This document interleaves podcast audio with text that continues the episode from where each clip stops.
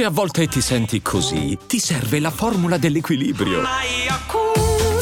Yakult Balance, 20 miliardi di probiotici LCS più la vitamina D per ossa e muscoli. Vedere Alexander Bublik giocare assomiglia a quella sensazione che si prova incontrando quella persona incredibilmente attraente, la cui frequentazione però è chiaro fin da subito che porterà al disastro. È un attimo rimanerne stregati, affascinati e iniziare a patire per le sue vicende, ma ti trattieni, devi farlo perché sai in fondo che le sofferenze a differenza dei piaceri saranno senza fine.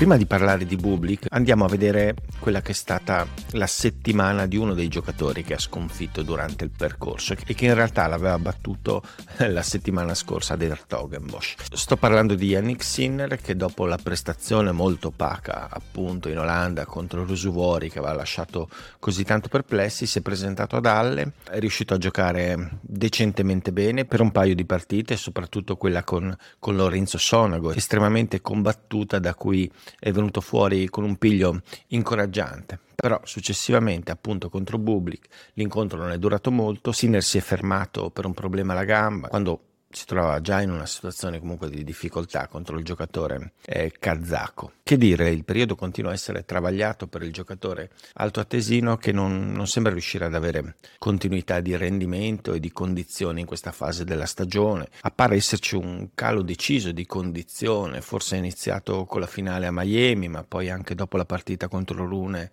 così dolorosa, persa a Monte Carlo. Insomma, in questo momento Sinner non sembra essere completamente centrato, non sembra essere Today. Completamente a posto fisicamente, anche se riguardo allo specifico, all'essersi fermato ad Halle per questo, questo problema fisico, è molto probabile che si tratti di precauzione, dovuta al fatto appunto di avere Wimbledon alle porte, dovuta al fatto di avere già la sicurezza di essere testa di serie numero 8 a Londra e insomma questo sicuramente ha contribuito a non prendersi dei rischi, anche un minimo rischio in questo torneo di preparazione. Certamente però eh, non pare nella condizione condizione ideale per ripetere quanto ha fatto l'anno scorso, anche se ovviamente c'è ancora una settimana di mezzo e ci sono ancora sicuramente le possibilità di aggiustare una condizione per presentarsi al via di Wimbledon in condizioni migliori. Vedremo.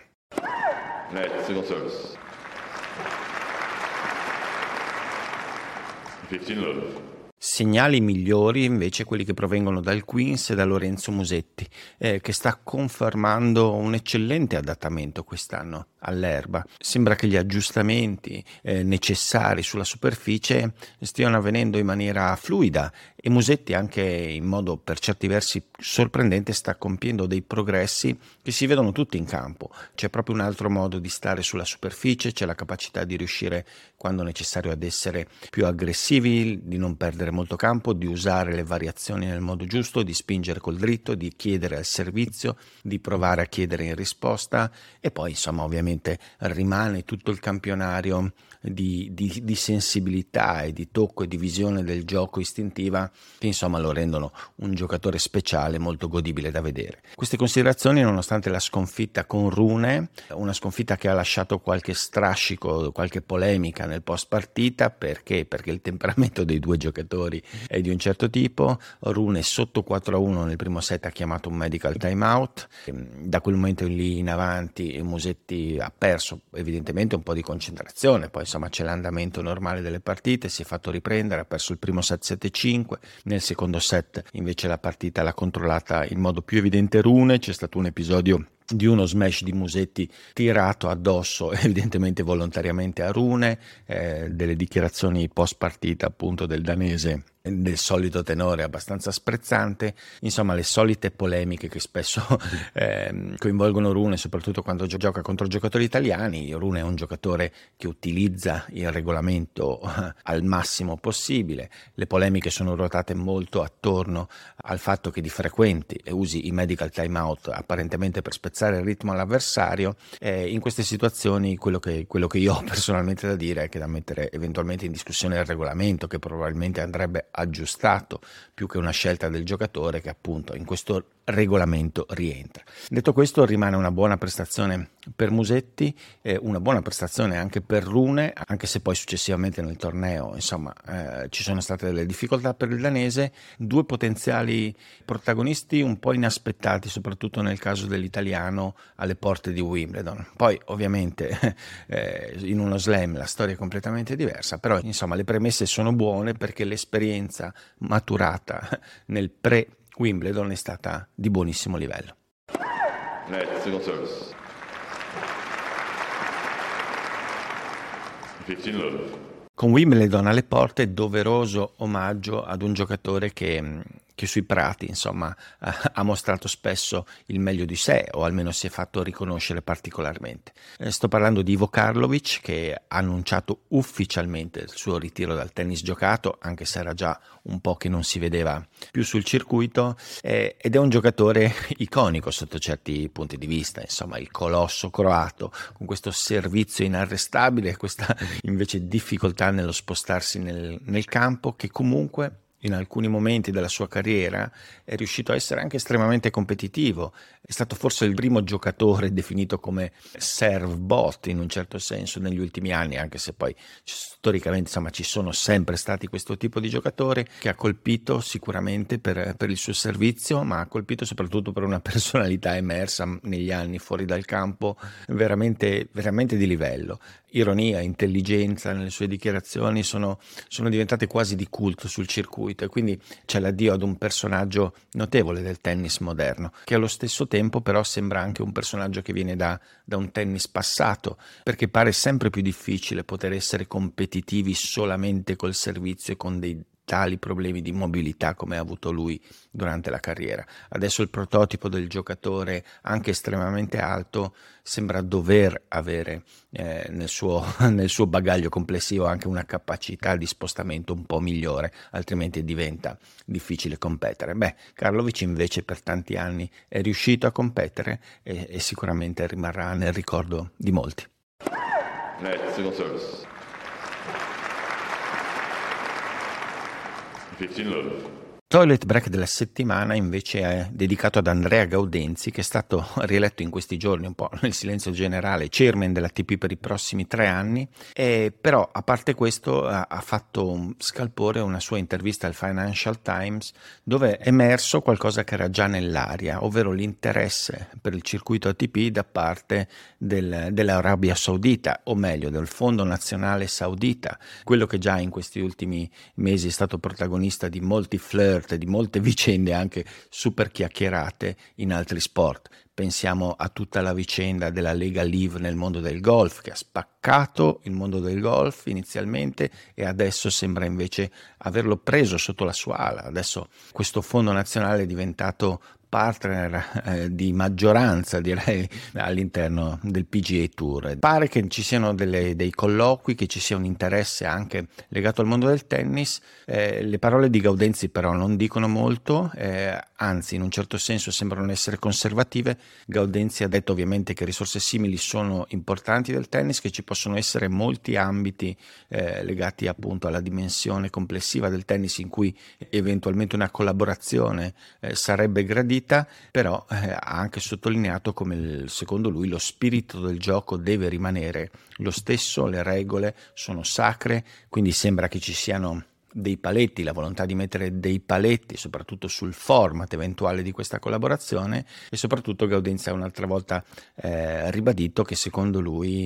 il tennis non deve frammentarsi ulteriormente, è già abbastanza frammentato e che quindi un'eventuale collaborazione non deve portare al peggioramento di questa situazione. C'è poi da considerare che nel tennis insomma gli slam sono un'entità a sé stante, la VTA è un'entità a sé stante, quindi anche un eventuale inserimento saudita non andrebbe a toccare le massime espressioni della competizione nel mondo del tennis. Net, single service.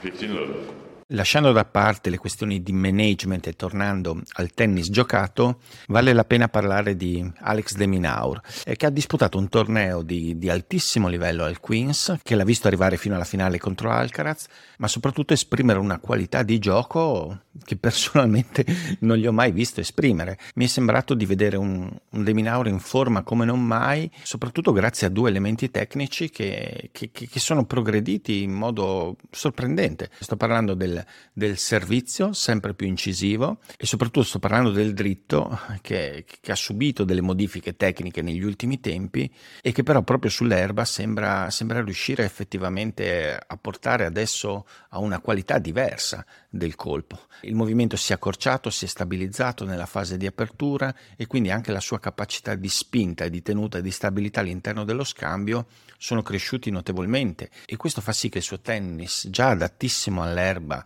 soprattutto grazie alla, alla straordinaria qualità eh, e rapidità negli spostamenti che sono assolutamente perfetti per l'erba, lui riesce a essere rapidissimo eppure leggerissimo quando si sposta sull'erba, beh insomma insieme adesso ad un servizio incisivo e a un dritto che riesce a mantenere molto più spesso in campo a essere incisivo con cui fare anche dei punti direttamente appoggiandosi perfettamente alla palla, Beh, ecco che appare tutto un altro giocatore, uno specialista si potrebbe definire della superficie. Lo si è visto fin dalla partita contro, contro Andy Murray dominata, ma evidentemente poi ex post non solo per un Murray stanco, ma proprio per una qualità intrinseca al, al gioco dell'australiano che adesso insomma si può presentare a Wimbledon come, come potenziale mina vagante all'interno del torneo. Certamente la sua classifica è molto buona, quindi i primi turni insomma non andranno a, a metterlo di fronte fronte a teste di serie più alte immediatamente, però in generale è un giocatore che è sempre rimasto un po' sotto traccia, anche eh,